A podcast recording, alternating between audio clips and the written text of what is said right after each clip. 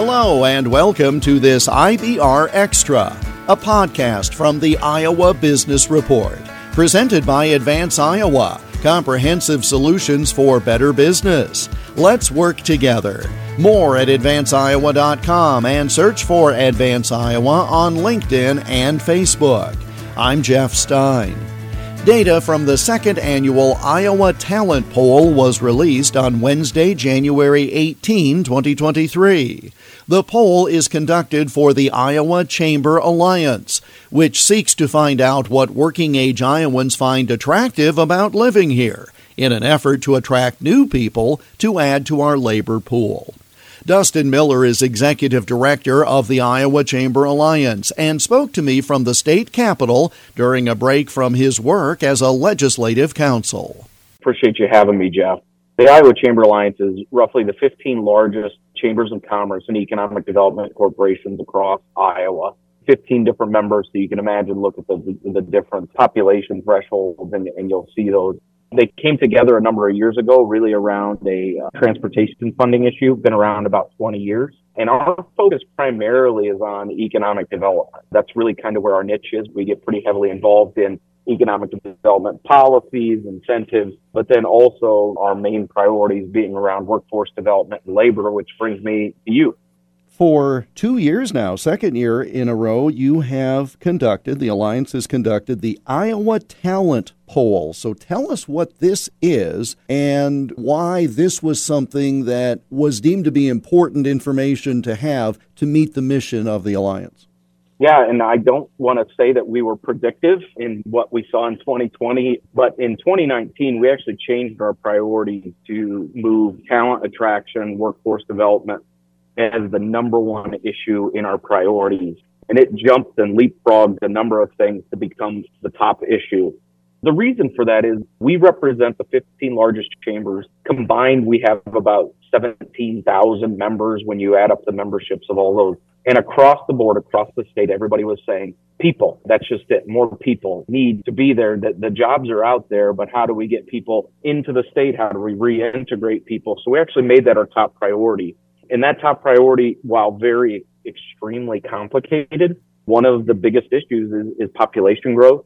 So we really elevated this to the top of the charts and really try and tackle a very complicated issue. It's not as simple as having more babies in the state of Iowa. It's reintegrating people that are finding affordable and safe options for them to get back into the workforce, moms and dads. It's finding second chances for people where it's appropriate. It's attracting new people into the state we understood that, you know, Iowa has been a slow growth state. In fact, the slowest growth state since 1900. Iowa has that distinction. And, you know, while very challenging and certainly a lot of history behind it, we thought it was a wor- worthy and noble goal to go after to really tackle understanding why talent was important. So to get to your question about, you know, what the poll is, is we really want to know how Iowans felt. What were the push pull factors? What are things that might be potential policy changes, priorities that we would advocate for? And honestly, some of the things we found in the first and second year is sometimes it's just local education. I'll tell you, you'll ask the question, you know, what's surprising, what's not surprising. I think the biggest surprising thing we found out there is there's this hue and cry of people, but yet our data comes back and, and you ask people, if you were to leave Iowa, what would be the reason and job opportunities? Well, somewhere there, there's a disconnect. And that might not be a policy gap to fill. That might be a local educational, you know, how do we let people know there are opportunities, there are jobs out there locally? So it's, it's multifaceted in this information we get back. So to some degree, when you're talking to people about why would you consider leaving and they say, well, better job opportunity, not being aware that those opportunities are within the boundaries of this state and potentially not very far from where they might be living at the moment. Yeah, and it could be challenging too, Jeff. One of the things we have to look at is is there a wage discrepancy? Our assumption is if kid gets out of a four year degree in Iowa and they say, I want to go to Chicago, that that job is $50,000, but yet they could find a $40,000 job in Iowa and we just have to educate them we hope that that's the case, but through this and what, what folks are trying to do locally is hopefully that job isn't $60,000 in Chicago and $40,000 here, where the things that are very attractive about here, affordability, small town feel, it really gets washed out if that wage discrepancy is more. And I think we've all since COVID known that, that, you know, there has to be some sort of kind of market reorientation on wages. But these are the things this data allows us to ask some of those hard questions and take a look at our surrounding states and where people would migrate to to make sure that we're the most attractive state for people to live, work, and play. I suppose to some degree, we had the problem prior to some of the upcoming individual income tax reform of the asterisk by the tax rate. And so you could not compare apples to apples. Well, it's the same thing where if we have a lower cost of living and therefore the necessity for lower salaries, if people don't dig deep enough, they're just going to see salaries are yeah. less here than in Minnesota or Illinois or places with large, large metro areas. And if they don't do their due diligence, in the absence of education on this end, we lose out on some very good people and they lose out on opportunities yeah, you know, you're fighting. All of this is so extremely complicated, right? It's not one single silver bullet that to get somebody here. And you know, I recently went through a Midwest city that I hadn't spent a lot of time in, and I said, "Man, this is a really nice place," but I had no knowledge of it. And that's typically what you find in kind of the marketing stuff that the Iowa Economic Development Authority is doing, and people find out is people don't know us, and we have to get things off the box. And to your point on the income tax you know, we have to get things that are disincentives because we know we're never going to have oceans and mountains. You can't create those things.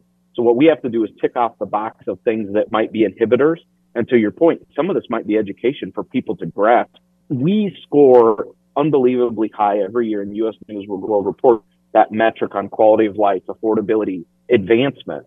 To your point, that's a tough thing for a young person with a job to educate themselves and take the time to do that.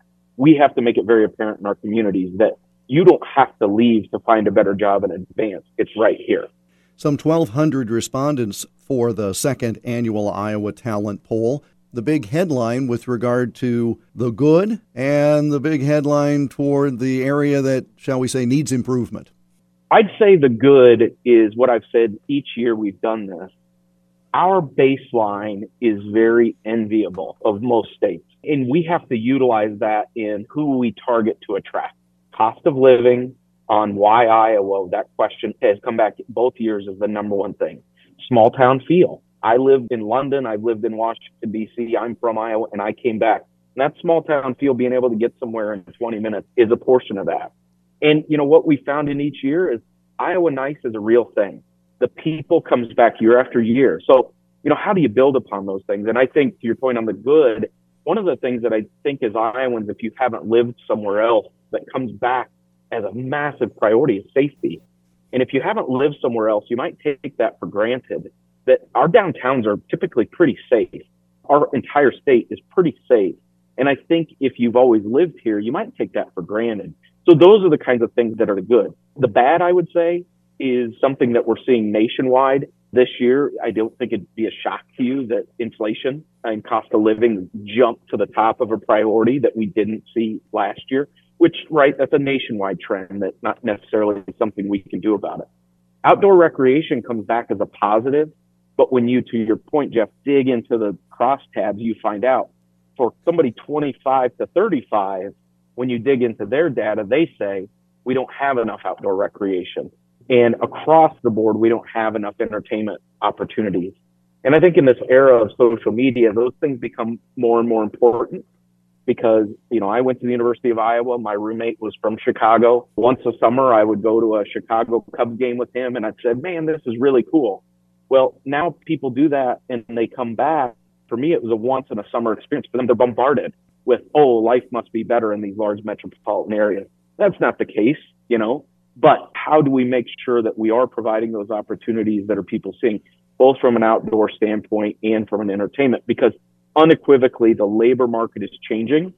It used to be you and your career, me and my career, having a job, be happy, right? And that's just not the way people operate. And so we have to think about all those intangibles around it when we attract people. I think everyone who attended the University of Iowa, I know it was my situation, we all had Illinois roommates. It was just the way it was. And and uh, to your point, yeah. you'd go and experience, but it does come down to how accessible.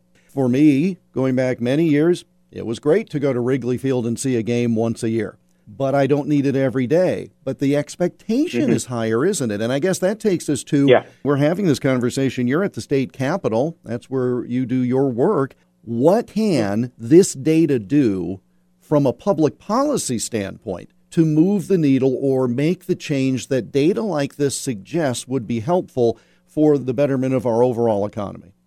That's just it. Is the big portion of this is making sure that we're getting information, data that's supportable. And that's why when we get this data, if anybody asks, we'll give them absolutely everything they want because we want to be able to, in good faith, walk to a legislator and say, the number one business issue, and if you ask any of the business associations across the capital the number one issue is people. And every decision you make should focus on how do you get more people to the state.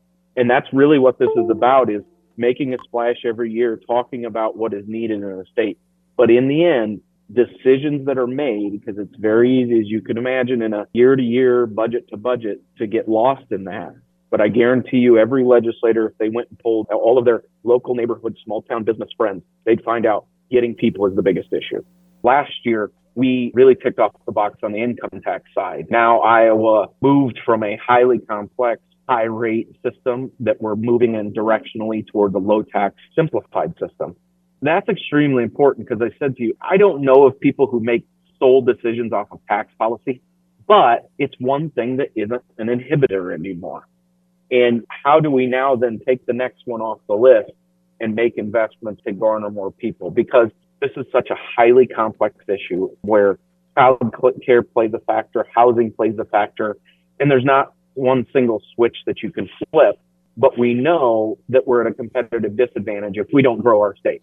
Dustin Miller, Executive Director of the Iowa Chamber Alliance. We connected via Zoom on Wednesday, January 18, 2023. A portion of the conversation aired in the 160th edition of our weekly program, which aired during the fourth weekend of January 2023. More information on the poll can be found online at iowachamberalliance.com. Again, stopping inflation and the rising cost of living took the top spot in priority for survey respondents. 36% identified inflation and cost of living as their top issue of concern. The Iowa Business Report, radio program and podcast, is presented by Advance Iowa, educating, guiding, advising, and coaching Iowa businesses. Search for Advance Iowa on LinkedIn and Facebook and get more at advanceiowa.com. Support for the Iowa Business Report also comes from the Iowa Business Council, a nonpartisan nonprofit organization working to elevate Iowa's economy through leadership, research, and advocacy. Learn more at iowabusinesscouncil.org.